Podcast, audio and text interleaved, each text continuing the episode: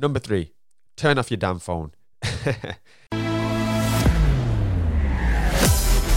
Welcome to an episode of Find Your Voice, a movement led by yours truly, Aaron Dew, a guy who has overcome crippling anxiety, adversity, and difficulty like so many of you in life, whose main goal now is to help you combat your excuses, take control of your life, write your own story, and most importantly, find your voice.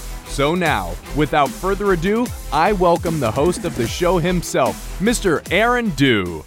What's going on, people? Thank you for tuning in to another episode of Find Your Voice. My name is Aaron, and as always, I am the host of the show. So, we are now on part two, where I'm going to give you another 10 successful habits to help you find your voice and crush your goals for 2020. Now, of course, I want you to listen to part one first, episode 71, released on January the 9th. However, if you haven't had time, do not worry. These are not episodes that you need to follow in order. In fact, at the end of these episodes, what I want you to do is walk away with 20 successful habits that if you just implement on a daily basis, even if it's just three or four of them, I promise you, you're going to see massive, massive changes to enhance your life, your goals, your health, and your well being. And isn't that what we're all after? Because so often in life, we feel we need to change so many things in our life to really start to get success. But I promise you, it's not that complicated. In fact, all you need to do sometimes is just pivot ever so slightly and just make a few small tweaks to your daily habits and then consistently do that over a long period of time. And what you're going to see is a compound effect take place where all of these little actions that you've been doing for a few months, for a few years, start to take shape. So that's why I really urge you to, at the end of this episode, maybe go back to episode 71 write down notes, write down the 20. I do also write them in the show notes, and I will do blogs if anyone is interested on them. And then just pick and choose. Pick and choose a few of them that you feel, actually, I think if I did this, it would massively help my goals moving forward. So, without further ado, let's get this on the way. The first one is to surround yourself with successful people. Now, you need to know where you're going, right? For example, if you want to become a property investor similar to myself, then what you need to do is get around successful property people. Now, being in this industry, let me just warn you from the start be careful. Do your due diligence because what somebody says online isn't necessarily what they actually do. So just be conscious with that. For example, if your aim is to create a portfolio of 10 properties within the next five years, get yourself around somebody who has done that, who has done exactly what you need if you want to start a business, maybe it's a food business or a restaurant, for example, your best bet is to sit with somebody who has opened restaurants previously. You need to be around people who can help you on that particular category. Number two, you need to believe in yourself. Now, this is very difficult, especially when things like imposter syndrome kick in, or you just don't feel that you have the necessary experience or skill set. Now, the beautiful thing with experience and skill set is you can build that up over time. And one of the only things that we have, well, at least now, is time. So build it up. You have to build it up. You are not going to be able to instantly learn everything by the end of next week. It just takes time, and patience is something that you need in this game. So I understand the whole being impatient and really wanting to crush your goals, but sometimes we just have to take a step back. We have to stop this Instagram life of instant gratification, and we just need to practice delayed gratification ever so slightly and just trust the process and have patience. So believe in yourself. When I say believe in yourself, sometimes that might mean that you need to get around people where initially you may not even feel that you're on their level or you deserve to be around them. However, if you can manage that, my God, your world is going to excel. So I sat now recently on a few developments that we're doing in property and I sit with people and I almost walk out of there like, what the hell were they talking about? And it's funny because I've been in and out of property for the last eight years, and I'm sitting with individuals now whose experience is so much greater than mine, and their skill set is better than mine. But do you know what? I love it because every time I walk away, I write notes and I reflect back on that conversation. And you know what happens the next day? Yes, I am that little bit smarter. So I'm now trying to literally become a sponge and spend as much time around these people. So hopefully in six months, 12 months' time, once we've done one or two developments, I will be in a much, much better place.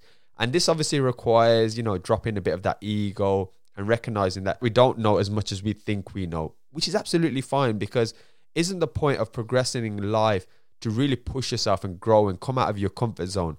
And in order to do that, of course, you're going to need to be around people who stretch you, who challenge you, who encourage you to just be that little bit more skilled and experienced. Number three, turn off your damn phone.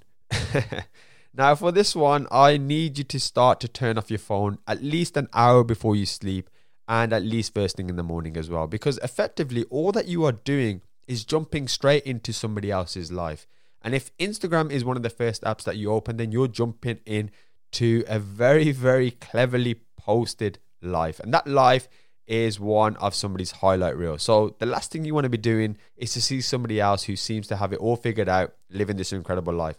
At the same time, if you're like me and you wake up in the morning and you really just don't want to speak to anyone, at least for an hour, the last thing you want to see is somebody showing off all their amazing highs and, well, really their lows on Instagram because that's going to put you in a place of thinking, oh my God, it's all right for this person or what have I got planned today? And then when you kind of do that comparison thing, you know, comparison is the thief of joy, you're just going to put yourself on a bad foot starting off.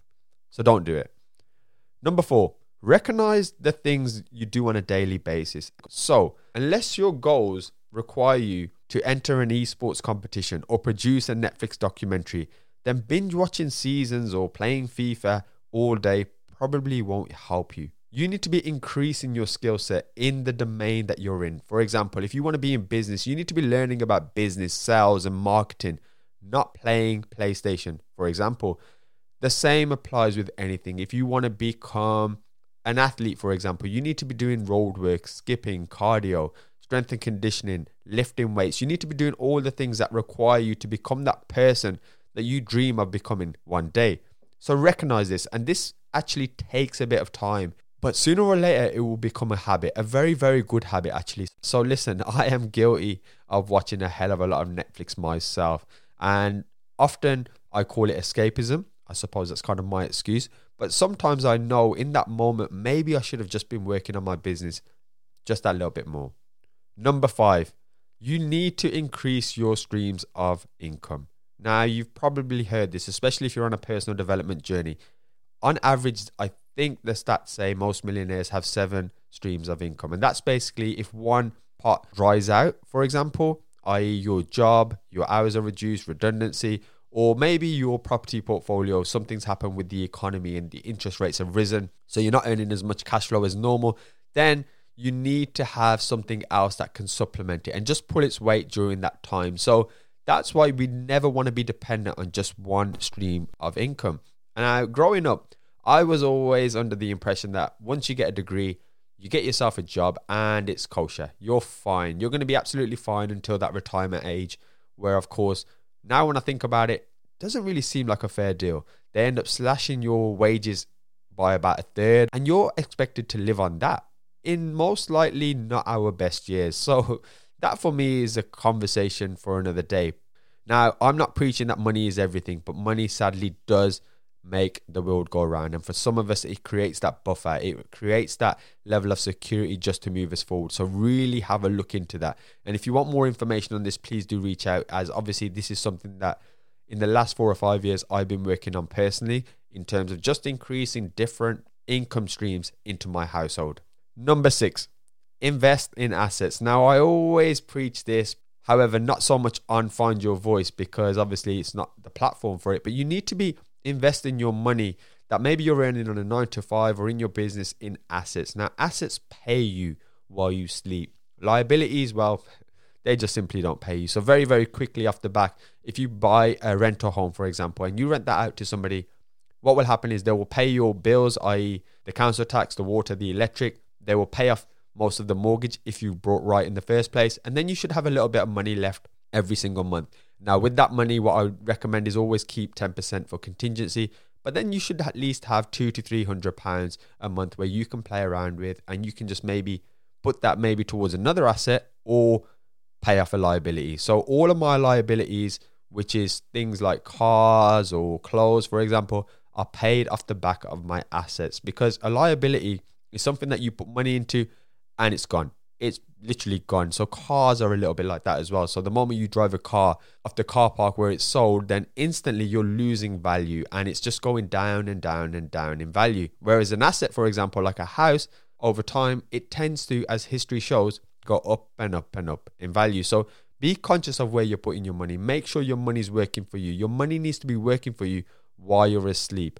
Number seven, get yourself a gratitude journal. Now, this is really, really important for anyone listening to this episode or the previous episodes before because gratitude is something that will massively, massively change your perception on life, along with also having an incredibly positive impact on your happiness and levels of fulfillment. So, make sure that happiness is at the forefront of everything that you do in life. If things don't make you happy, try your best not to do them. Now, of course, I'm not telling you to simply go and hand in your notice at work sometimes we need a bit of a plan and we need that patience that I mentioned earlier in this episode. But generally speaking, we want to come from a place of seeing things for the better. And that only happens when you practice gratitude, when you practice the things, the small things that we often take for granted on a daily basis.